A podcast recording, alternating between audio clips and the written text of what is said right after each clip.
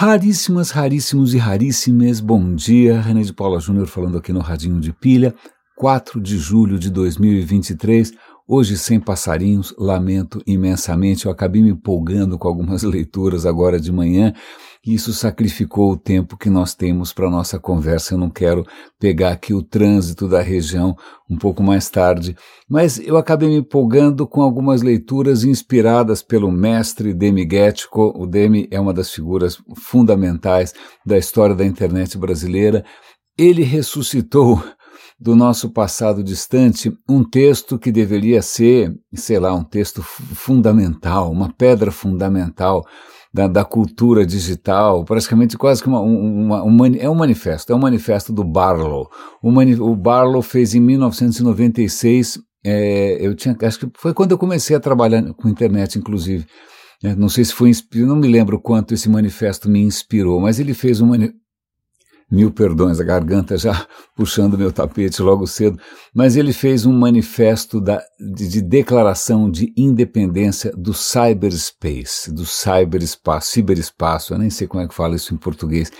E é um texto que eu, o, o nosso amigo Demi estava mencionando por conta dessa mentalidade um pouco utópica do começo e que talvez tenha desembocado em distopias. Né? Vale lembrar, utopia é um termo que a gente usa para descrever sociedades ideais que não existem, né? Utópia quer dizer o que não existe, né? E aí a gente usa o termo distópia ou distopia para lugares que são muito ruins, né? Que muitas vezes existem, né? Existem e insistem em se expandir. Pois bem, eu acho que o Demi está reconhecendo que muito do nosso romantismo, idealismo, é, dos nossos sonhos iniciais, eles acabaram é, sendo solapados, né, atropelados, esquartejados né, por outras iniciativas não tão nobres assim. E ele cita, eu vou ver se eu acho aqui, cadê o, o, o texto do Demi? É, vou citar aqui um trechinho. O, o texto original é bastante como hei de dizer, ele é bastante provocativo, para não dizer quase um, um, dedo no nariz né, de todo mundo. E cadê o link? Ah, achei. Nossa, aliás, eu tenho que corrigir como eu divulguei esse, esse artigo, porque eu divulguei com o link quebrado, vou ter que corrigir. Mas eu vou, vou citar aqui a tradução feita pelo próprio Demigético, um trechinho aqui. O que o Barlow fala nesse manifesto. Estamos criando um mundo em que qualquer pessoa possa entrar sem privilégio ou preconceito baseado em raça, poder econômico, força militar ou local de nascimento. Estamos criando um mundo em que qualquer pessoa, em qualquer lugar, possa expressar as suas crenças, por mais singulares que sejam, sem medo de ser coagida ao silêncio ou à conformidade. Criaremos uma civilização da mente no cyberespaço que ela seja mais humana e justa do que o mundo que seus governos criaram antes. A brincadeira que o Demi faz é que essa é uma civilização da mente ou uma civilização que mente.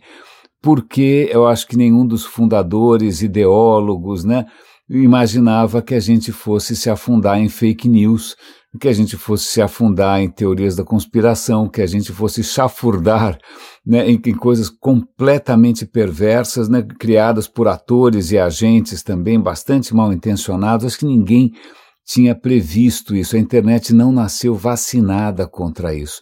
E ele comenta no finalzinho aqui sobre a história da inteligência artificial que está sendo usada, inclusive, para reescrever a história. Ele está mencionando, que uma exposição em Brasília, eu, eu, eu é, não estou lembrando muito bem, em que era uma exposição histórica que foi escrita com a ajuda do chat GPT, e a pergunta é, quem disse que o chat GPT escreve uma história melhor do que a de um historiador?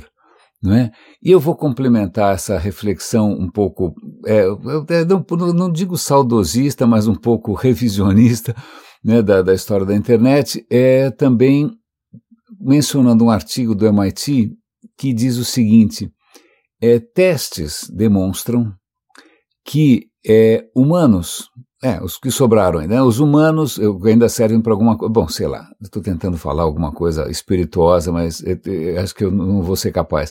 Mas que humanos tendem a acreditar com mais facilidade em mentiras criadas pelo chat GPT ou pela inteligência artificial. Né? Ou seja, a inteligência artificial é capaz de criar textos falsos e mais convincentes do que o normal.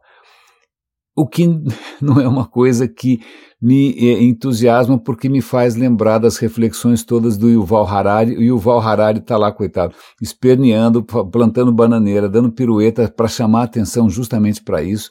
Né? Nós estamos entrando numa era em que as mentiras tão, vão ser simplesmente irresistíveis. Né? Não que isso seja novidade, porque quem, aliás, uma boa parte da criatividade humana é dedicada a fazer você comprar o que você não quer né? Você querer o que você não queria, né? Você desejar o que você não precisa e aí você vai ganhar algum leão de ouro em Cannes por causa disso. Bom, então agora você conta com um, não só redatores pagos a, a, né, em peso de ouro, né, mas agora você conta com robôs que de repente vão ser capazes de produzir textos ou ficções ou histórias que são simplesmente deliciosas e irresistíveis. Né? É, a gente está agora despertando para o mundo da comida ultraprocessada, aquela coisa deliciosa, mas que vai diretamente para sua cintura, artérias e outras partes não muito desejadas do seu corpo. Pois bem, então o que a gente está fazendo aqui é, é a, é, é a era da informação ultraprocessada que aparentemente não faz bem para ninguém. Então acho que é por conta dessa reflexão toda que eu acabei me atrasando um pouco, mas vamos lá, a gente tem algumas historinhas aqui para contar no tempo que nos sobra, enquanto eu ainda estou tentando digerir. Ontem eu acabei me empolgando e foi um dia bastante é, como eu ia dizer, generoso. Acho que eu mencionei quase 20 artigos, uma coisa de louco. Mas hoje a gente não tem tantas coisas assim, mas acho que tem um aprofundamento em algumas histórias que eu mencionei na semana passada. Na semana passada eu comecei alguns episódios do Radinho na cozinha, né, falando sobre a história de algumas coisas relacionadas a um momento cotidiano de todos nós. Eu vou voltar para a cozinha, né, porque eu tinha mencionado um, um episódio do 99% Invisível, que é um podcast que eu adoro, voltado para design, voltado para arquitetura, para urbanismo, não é? É para esse universo artificial que nós criamos para nós mesmos. E ele faz um, um, episódio inteiro sobre a cozinha de Frankfurt. É, só para relembrar, quem, ou quem de repente não ouviu, o que acontece é que no começo do século passado, logo depois da Primeira Guerra Mundial, uma arquiteta que tinha trabalhado na indústria alemã ali para ajudar no esforço de guerra tal. A hora que acaba a guerra, ela volta para o mercado de trabalho e ela, né, ela traz consigo uma, um, alguns aprendizados, né? a sistematização do trabalho, a racionalização dos processos produtivos, aquilo que, né, se você fez engenharia de produção, você pode chamar de Taylorismo. Pois bem, ela resolve aplicar todo esse conhecimento numa situação bastante é, carente, que era a cozinha. Por quê? A cozinha, onde muitas mulheres passavam ali um tempo extraordinário, né, trabalhando de graça, inclusive, né, é, a cozinha era o caos. Era desconfortável, era quente, era fumarenta, né, bagunçado. Tá? Eu falei, eu vou racionalizar, afinal é uma alemã, né, eu vou racionalizar essa história toda. E ela cria o que para gente hoje é, se você pensa provavelmente numa cozinha, ou na cozinha que você gostaria de ter, Provavelmente você está imaginando uma cozinha inspirada no, na, na, no desenho, no, nos desígnios dessa, da, da Margarete, eu já esqueci o sobrenome dela, é Schute e alguma coisa que eu não lembro mais, um nome complicado em alemão. Pois bem, essa, eu vou dar o link aqui, como sempre, o Radinho sempre tem os links, vocês podem se aprofundar. Os, o Radinho é basicamente um fractal, vocês podem se aprofundar o quanto vocês quiserem, não é? E ela desenha essa cozinha porque naquele momento a Alemanha está se reconstruindo e ela está construindo dezenas de habitações populares.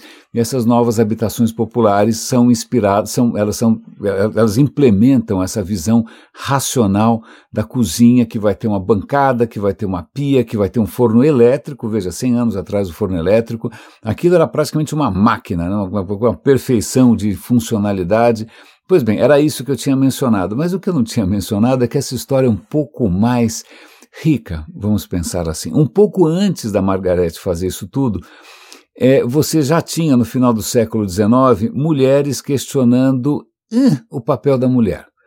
Por que, que o homem é remunerado pelo seu trabalho e a mulher não? Né? Por que, que as mulheres ficam ali na cozinha, cuidando dos filhos tal, e, e não, acabam não tendo uma carreira naquela, naquele momento, e isso não é remunerado, não é gratificado? Então, eu, esse episódio, eu vou dar o link para quem quiser se aprofundar. Ele menciona vários movimentos, eh, de muitos deles baseados na, na, na igualdade das mulheres ou na libertação das mulheres, que vai dizer, que vai dizer o seguinte: olha, parou, parou essa história. Né? É, a cozinha em qualquer casa é como se fosse a, a, a consolidação da senzala, é como se você tivesse criado um espaço de trabalho escravizado. Né? A mulher é uma escravizada do lar. A cozinha é justamente isso. Aliás, a cozinha nunca aparece como né, um primor da arquitetura, a cozinha tanto faz, é bastidor. Né? Então, se a gente quiser que as mulheres tenham uma carreira, elas têm que se libertar da cozinha e eles vão falar de vários movimentos na Europa, na França, quer dizer, na França, nos Estados Unidos, no resto da Europa, sei lá eu, onde tem iniciativas para você ficar livre da cozinha. Mas se você ficar livre da cozinha, peraí, como é que isso vai funcionar?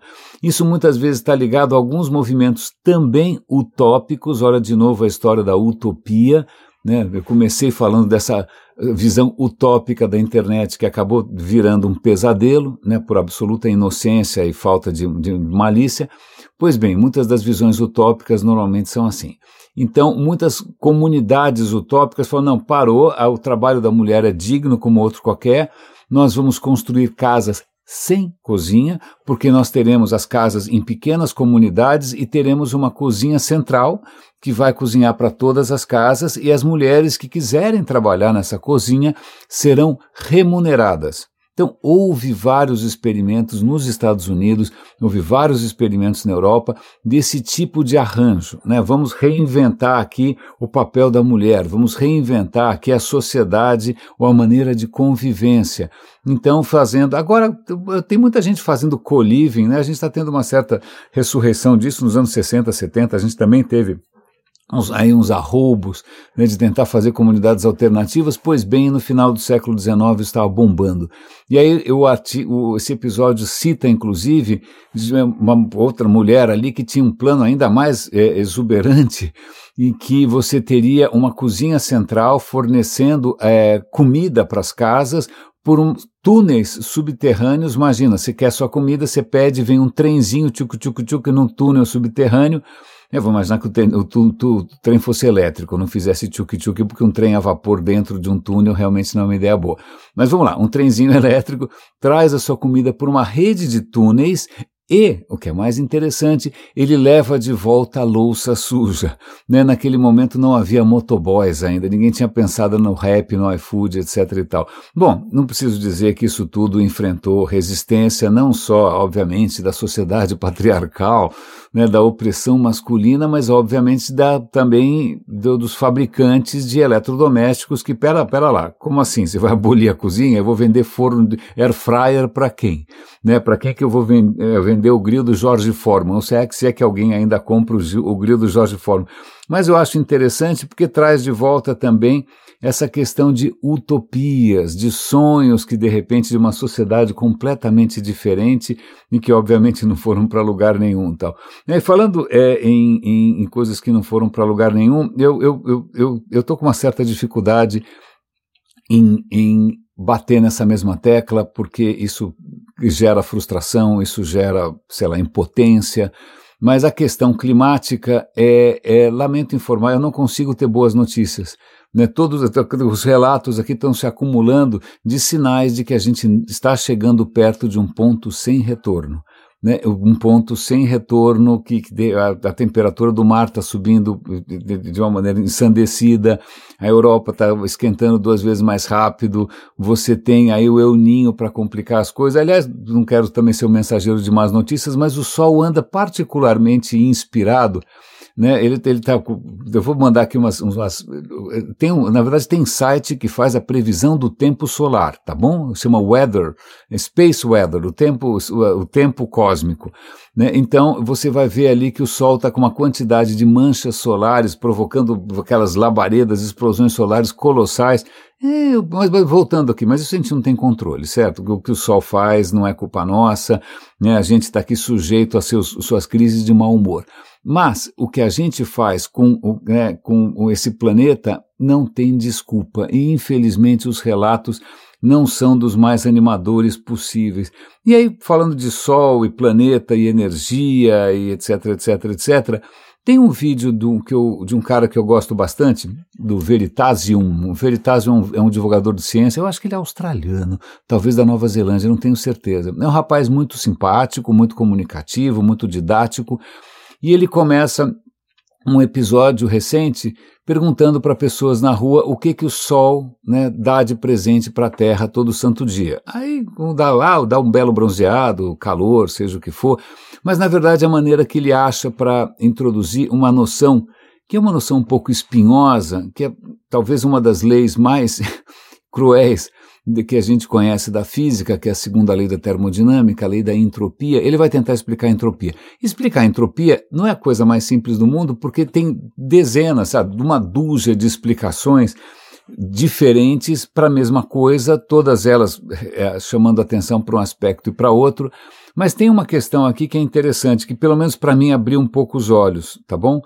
Que é a seguinte: é, o Sol né, está o tempo todo lá, garoto enxaqueca, né, fusão nuclear, aquela, aquela, aquele tumulto, aquela confusão, e aí ele emite em todas as direções, emite o quê? Emite um monte de coisa, emite luz, né, emite radiação eletromagnética, uma parte disso a gente enxerga, a gente enxerga só um pouquinho né, desse, desse espectro, que é, que é, a luz, mas ele manda ultravioleta, infravermelho, cospe partículas, é uma confusão danada. Com as partículas, deixa para lá, na verdade elas mais atrapalham do que ajudam, mas se bem que só que não, logo logo eu vou falar dessas partículas, mas acontece, vamos pensar aqui na luz, na, na energia eletromagnética que ele manda, nessa radiação, né? Então, a, o nosso planeta é banhado com essa radiação o tempo todo.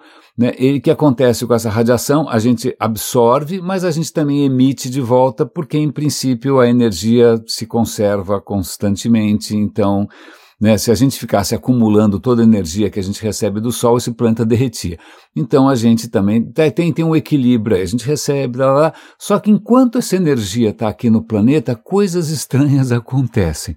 Né? Por exemplo, é, é lógico, a água evapora, as nuvens se movem, né? então essa energia, enquanto ela está por aqui circulando, antes da gente devolver para o universo, ela está fazendo coisas. E o que acontece é que a matéria descobriu um jeito de fazer mais coisas com essa energia, que é o que a gente acaba chamando de vida. Né? A matéria descobriu uma maneira de pegar essa energia que está dando sopa, está chegando todo santo dia de graça, ela pega isso para quê? Para criar estrutura, para criar ordem, uma ordem que inclusive consegue se perpetuar no tempo.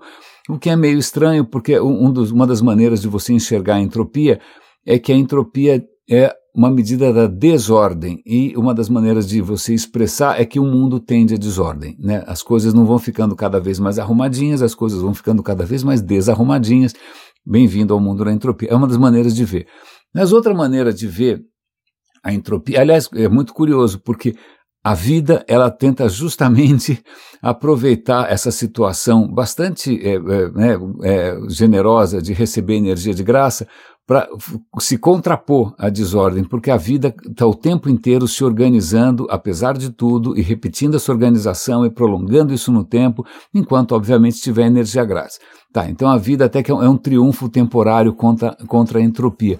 Mas o que ele coloca ali é que, de qualquer maneira, a energia nunca se perde. Né? Se você pensar, pensar grande, pensar num sistema fechado, se você pega a energia do Sol e tudo que acontece na Terra, se você tivesse um ponteiro ali, a energia está acontecendo a mesma coisa o tempo todo, ela não está diminuindo nem aumentando.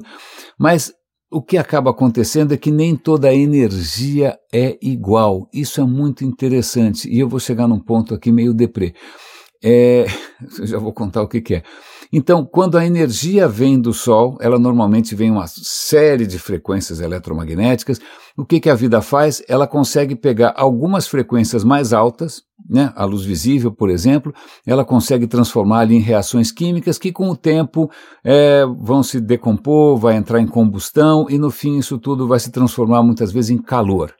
Então, veja, a energia entrou numa frequência bastante alta né? E ela acaba ter, de um jeito que não dá mais para aproveitar. O que, que você faz só com calor? Não tem muito como você aproveitar a energia térmica. Então tem uma, uma, uma linha de tempo aí, é como se a energia, a tendência geral de qualquer forma de energia é se, é se transformar numa energia que é a mesma quantidade, a quantidade não muda, mas ela é mais difícil de você aproveitar. Ela vira calor, você não faz muita coisa com isso.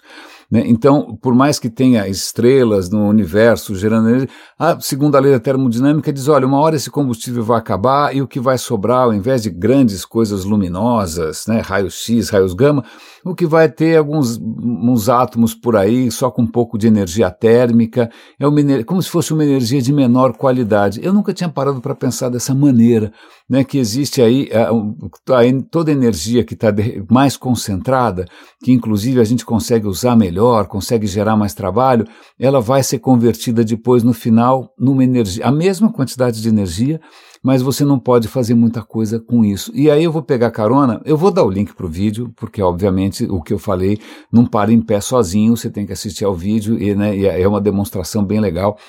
É, o cara é muito talentoso. Mas o que é interessante que eu estava vendo, é, é, num certo momento ali, ele vai explicar, isso até é um pouco chato, ele vai explicar os pais da termodinâmica, ele vai explicar o ciclo de Carnot. Eu não vou entrar nesse mérito, porque senão eu, eu mesmo vou ficar com sono.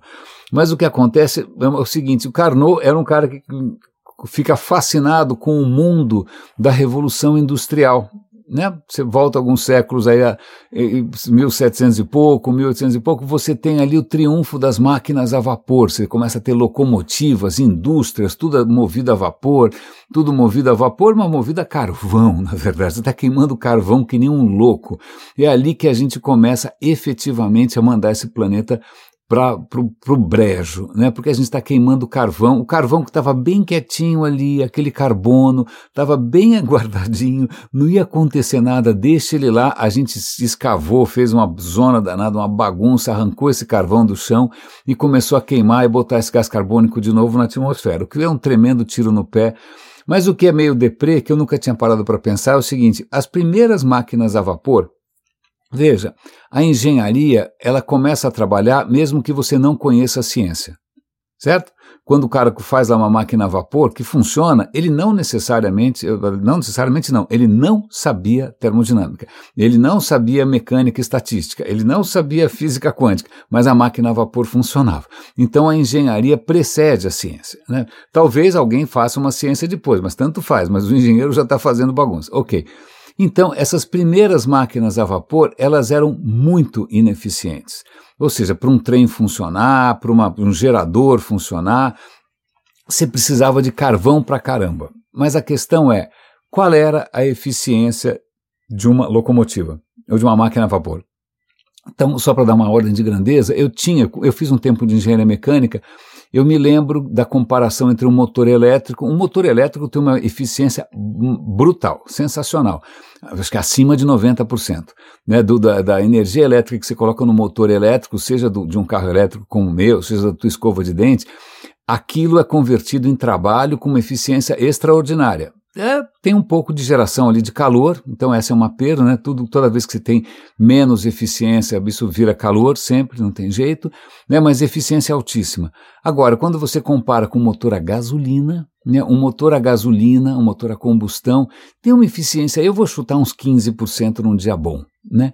Então veja, você tem uma civilização montada em cima de um veículo de motores a combustão interna que joga fora 80% de energia na forma de calor.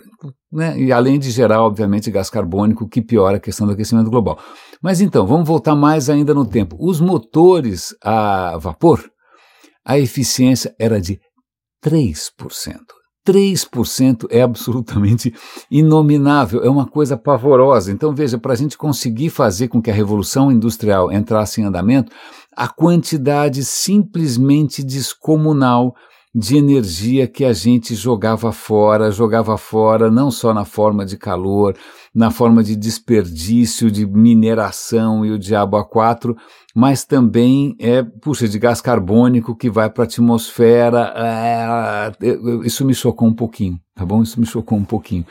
Mas 3% só, que coisa louca. Então tá aí um bom argumento em favor da eletrificação do mundo, os motores elétricos, por mais que eles usem, eu sei, eles usam metais raros, que você tem que também fazer mineração, mas existem outros, outras maneiras, outras baterias sendo desenvolvidas. Eu vou dar um link aqui um vídeo bastante interessante sobre baterias baseadas em ferro, não tanto em cobalto. Bom, tem um esforço aí. Mas eu, eu me doeu essa história de o que, que a gente chama de progresso civilizatório tenha sido com uma eficiência de 3%, deixando Londres e a Inglaterra e depois o resto do mundo coberto de fumaça.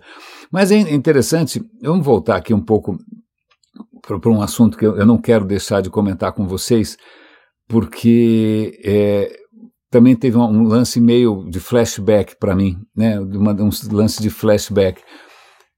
A gente está falando o tempo todo de inteligência artificial e o Val Harari está lá esperneando, mas talvez haja um perigo maior. E eu, eu lembro de já ter sido confrontado com essa história há 12 anos. Em 2011, eu fui para a Singularity University, uma das primeiras turmas que foi lá para Singularity, Singularity é, eu não tenho uma relação muito boa com essa história, tá bom? Porque eu acho que eu não gosto da visão deles, eu acho uma visão falaciosa, enganosa, é, que aquilo é, é, é marketing puro, deixa para lá, né? Mas voltando, é, eu lembro que lá os caras estavam, tinham um professor e aulas e palestras de engenharia genética, as maravilhas da engenharia genética. Eu me lembro de um geneticista, de um desses caras conversando com a gente, tomando lá um copo de vinho, falou, olha, é o seguinte, se DNA é código, eu posso fazer o que eu quiser, porque código é código. Né? Ele estava tentando racionalizar para ele mesmo a, a, é, a, como ele dizer, tentando minimizar qualquer tipo de questionamento ético, até que ponto você pode mexer com DNA, até que ponto você pode mexer com o código da vida, até que ponto você pode usar esse conhecimento para qualquer coisa, só porque é código. Então veja, eu vi ali diante de mim um cara brilhante usando esse tipo de discurso para justificar provavelmente alguma ação gananciosa ou egoísta, ou seja o que fosse, não é? E naquele momento eu lembro que a gente teve que fazer um exercício lá, ah, vamos fazer um exercício aqui, é o seguinte, é, é, como é que era a história? É, vamos imaginar que você conseguisse usar a inteligência artificial justamente para você é, criar é, modificações genéticas ou você, né, porque o que acontece naquele momento a gente já tinha é, bastante clareza de que a manipulação genética está ficando muito acessível. Qualquer garoto numa garagem podia encomendar pela internet né, um certo fragmento de DNA para fazer seja lá o que for, e com equipamento bastante caseiro, não precisava ter aquelas infraestruturas de vilão do James Bond, né, ele poderia fazer o que quisesse, né, um, super vírus, ou fazer sem querer algum desastre e tal. Isso há 12 anos já estava na cabeça da gente lá né, essa história de que a gente estava não só democratizando o digital, democratizando a internet, com todos os riscos que isso acabou tendo, mas também a gente estava democratizando a manipulação de alguma coisa tão delicada quanto o código da vida. Né? Então, como é que a gente pode é, gerenciar isso? Como é que a gente pode fazer para que isso não desande? E aí eu lembro naquele momento, eu, a minha proposta ali foi, olha, acho que a gente deveria fazer o seguinte, a gente deveria criar uma iniciativa internacional que fosse como se fosse a melhor inteligência artificial do mundo para mexer com essas coisas genéticas, mas ela seria, é, o acesso seria relativamente controlado. Se você quiser usar essa inteligência, a gente consegue mais ou menos monitorar só para ver se ninguém está fazendo alguma coisa de louco sozinho. É, eu já tentando ali controlar o incontrolável, né? Porque a caixa de Pandora já estava aberta. Né? É, então, a, ideia, obviamente, é cheia de falhas, também não funciona, mas é isso que esse vídeo do Kurzgesagt fala, que eu estou, vou, vou passar o link para vocês. Ele está mostrando qual é a verdadeira ameaça eh, para um futuro próximo. A ameaça é de que você, qualquer maluco, pode ser um adolescente com ideia de jirico, pode ser algum ator, algum completo maníaco em algum lugar, pode ser algum governo mal intencionado. Ele pode usar essas ferramentas modernas da computação, né, para de repente desenvolver um supervírus ou desenvolver uma superbactéria ou desenvolver alguma mutação genética estranha nas coisas, e isso pode sair fora do controle e isso pode ser usado para o mal. Então tem vários cenários. Primeiro cenário, de repente, isso servir para alguma pesquisa que não é necessariamente malévola, pode ser uma pesquisa pura, mas isso pode sair fora de controle. Né? De repente o cara cria ali algum, alguma forma de vida incontrolável e ela escapa do laboratório e parece alguma série da Netflix. Né? É, ou então pode ser alguma coisa feita de propósito. De repente, assim como você tem hoje lá na Rússia, na China, né, o governo, gabinete do ódio, né, o pessoal patrocinando gênios do digital para espalhar coisas ruins e para né, enfraquecer as democracias vizinhas, é, você pode, com muita facilidade, sei lá, de repente, eu, em alguma guerra dessas, um Putin da vida resolve, ó, seguinte, né, não vou lançar uma bomba atômica, mas eu vou lançar uma diarreia incontrolável, qualquer coisa dessas.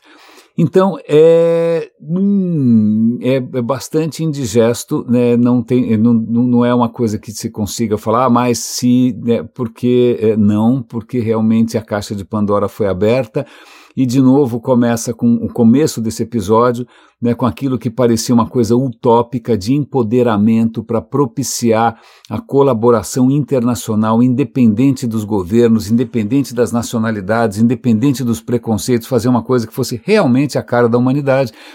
Isso é com muita facilidade usada para coisas é, ruins, perigosas e possivelmente incontornáveis. Então, para encerrar, Agora, para encerrar de verdade, é, justamente porque também tem a ver com um encerramento, com um fim, né, com uma página virada, eu sempre uh, elogiei bastante aqui um personagem chamado Michael Garfield, que era o responsável pela comunicação online, né, pela, pelos podcasts e palestras do Instituto Santa Fé, que é voltado para a questão da complexidade. E ele se desligou desse cargo se desligou e isso para mim, nossa, é uma perda extraordinária porque ele é insubstituível, é um cara com talento, com a capacidade, com conhecimento e com uma generosidade. Falei, cara, não tem outro. Agora, como vamos ficar sem o Mike? Ele foi tocar a vida dele com outras coisas. Mas ele deixou um último episódio, que é uma conversa com David Krakauer, que é outro monstro, que é outro gênio do Instituto Santa Fé. E eu comecei a ouvir essa, esse último episódio ontem. Eles estão relembrando vários episódios anteriores, várias conversas anteriores. E eu quero mencionar só é, é, é meio doloroso para mim porque esses caras estão indo embora, as coisas não, não são. Não vai ter chat GPT que substitua o Michael Garfield ou o Krakauer ou o Miro Fernandes, pessoas que eu perdi, né, referências que eu fui perdendo na vida. Mas vamos lá. Ele entrevista um personagem também que mudou a minha vida, que é o Jeffrey West. Eu li de bobeira um livro do Jeffrey, Jeffrey West chamado Scala, né, como cidades e empresas morrem, nascem, crescem, sei lá, eu tenho um subtítulo bastante. Eu vou dar, aliás, eu fiz um review desse livro no Leia Vale a Pena, que é outro projeto meu de disseminação do conhecimento, do incentivo à leitura. Eu vou dar o link aqui. Eu falo há muito, o vídeo está antigo, eu estou meio gordinho, espero que vocês me perdoem, a gravação não está tão boa assim, mas eu falo desse livro do Jeffrey West. Pois bem, eles, eles colocam ali um trecho do, do Jeffrey West falando, quando, e ele, no livro Escala, ele já faz um alerta né, ele faz um alerta que é o seguinte: é, quando a gente inventou as cidades, a gente inventou um novo modo de ser que escapava do destino normal de toda forma de vida. Toda forma de vida ela cresce até um certo ponto, mas por conta da física, da bioquímica, ela não pode crescer além daquele ponto. Então você cresce até um certo ponto, né, porque afinal todos nós temos as mesmas mitocôndrias, os vasos sanguíneos, tudo funciona, é a mesma máquina e ela tem um limite, então chega num certo ponto, você vai gerenciando, aí essa máquina começa a se degringolar porque ela também não consegue mais manter a sua ordem e se acaba morrendo. Mas quando a gente cria cidades, quando começa essa civilização mais urbana, em que a gente descobre novas maneiras de colaborar, a gente entra num processo estranho, que é um processo que quanto mais uma cidade cresce, ou quanto mais a civilização progride, mais rápido ela cresce, porque as oportunidades se multiplicam, a colaboração vai trazer coisas completamente novas, a gente tem a cultura, o conhecimento sendo acumulado. Então, uma cidade que é duas vezes maior, ela tem mais do que o dobro de oportunidades profissionais, mais do que o dobro de restaurantes internacionais, mais do que o dobro é, é, um, é um crescimento, é uma relação que não é uma relação mais linear, ela é superlinear. Quando, à medida que uma cidade cresce, algumas coisas crescem mais do que deviam, né? inclusive os problemas, né? criminalidade também e tal. Mas o que ele conta é que se você estende esse raciocínio de progresso, ele chega num paroxismo, porque chega uma hora que não tem crescimento infinito, algum limite tem. O planeta tem limites, né? Os nossos recursos têm limites. A gente já vem falando aqui no radinho que a gente está esgotando os recursos do planeta em agosto, né? Em julho, agosto. Então veja, a gente já está passando dos limites do planeta. Né? Isso já foi problema para a gente antes. Em muitos momentos a humanidade chegou no talo, né? Pô, não tem comida para todo mundo. Mas sempre que a gente chegava no talo ou diante de algum problema desses que parecem intransponíveis, a gente, a inovação, né? o engenho humano, a criatividade, os engenheiros, a ciência, salvavam a nossa pele. Né? Mas o que acontece é que à medida que tudo isso se acelera e a vida se acelera, e a vida sempre se acelera nesse contexto urbano da gente, a, a gente tem que. A gente começa a criar problemas que a gente não tinha, né? esses problemas eles começam a crescer também numa velocidade cada vez mais rápida e diminui o tempo para a gente salvar o dia, para a gente fazer alguma, tirar da cartola algum milagre. Então, a previsão dele não é uma previsão, digamos, otimista porque o que acontece é que provavelmente para os problemas que a gente está criando agora não vai dar tempo não vai dar tempo, não, a não ser que alguém faça alguma inovação sem pé nem cabeça, completamente inesperada, mas se a gente conseguir escapar dessa, seja com chat GPT, seja com o que for, de novo, é uma vitória temporária, porque o próximo problema vai ter menos tempo ainda para cuidar. É uma reflexão profunda, é uma reflexão interessante. Eu não, não consigo pensar em nada um pouco mais, é, como hei de dizer, um pouco mais otimista para a gente é, pensar. Mas talvez o que vale a pena seja pensar na nossa incapacidade de lidar com esse tipo de notícia, né? Por que, que a gente só quer ouvir coisas é, legais? Por que, que a gente só quer ouvir coisas que não deem trabalho? Por que, que a gente só quer jujuba, né? Ninguém quer o brócoli, ninguém quer enfrentar os problemas que a, a, tem diante de si. Toda empresa está sentada em cima de um monte de problemas antigos e aí ninguém quer olhar para o elefante no meio da sala e obviamente todo mundo quer só alguma coisa engraçadinha para distrair. Isso tem um preço, isso tem um custo, eu acabei me empolgando e eu vou acabar me atrasando. Gente, eu tenho que ir trabalhar. Raríssimas, raríssimos e raríssimas, muito obrigado pela atenção, pelo carinho. Espero que, aliás, que o áudio desse episódio tenha ficado bom. Eu estou gravando de uma maneira um pouco diferente. Um grande abraço e até amanhã.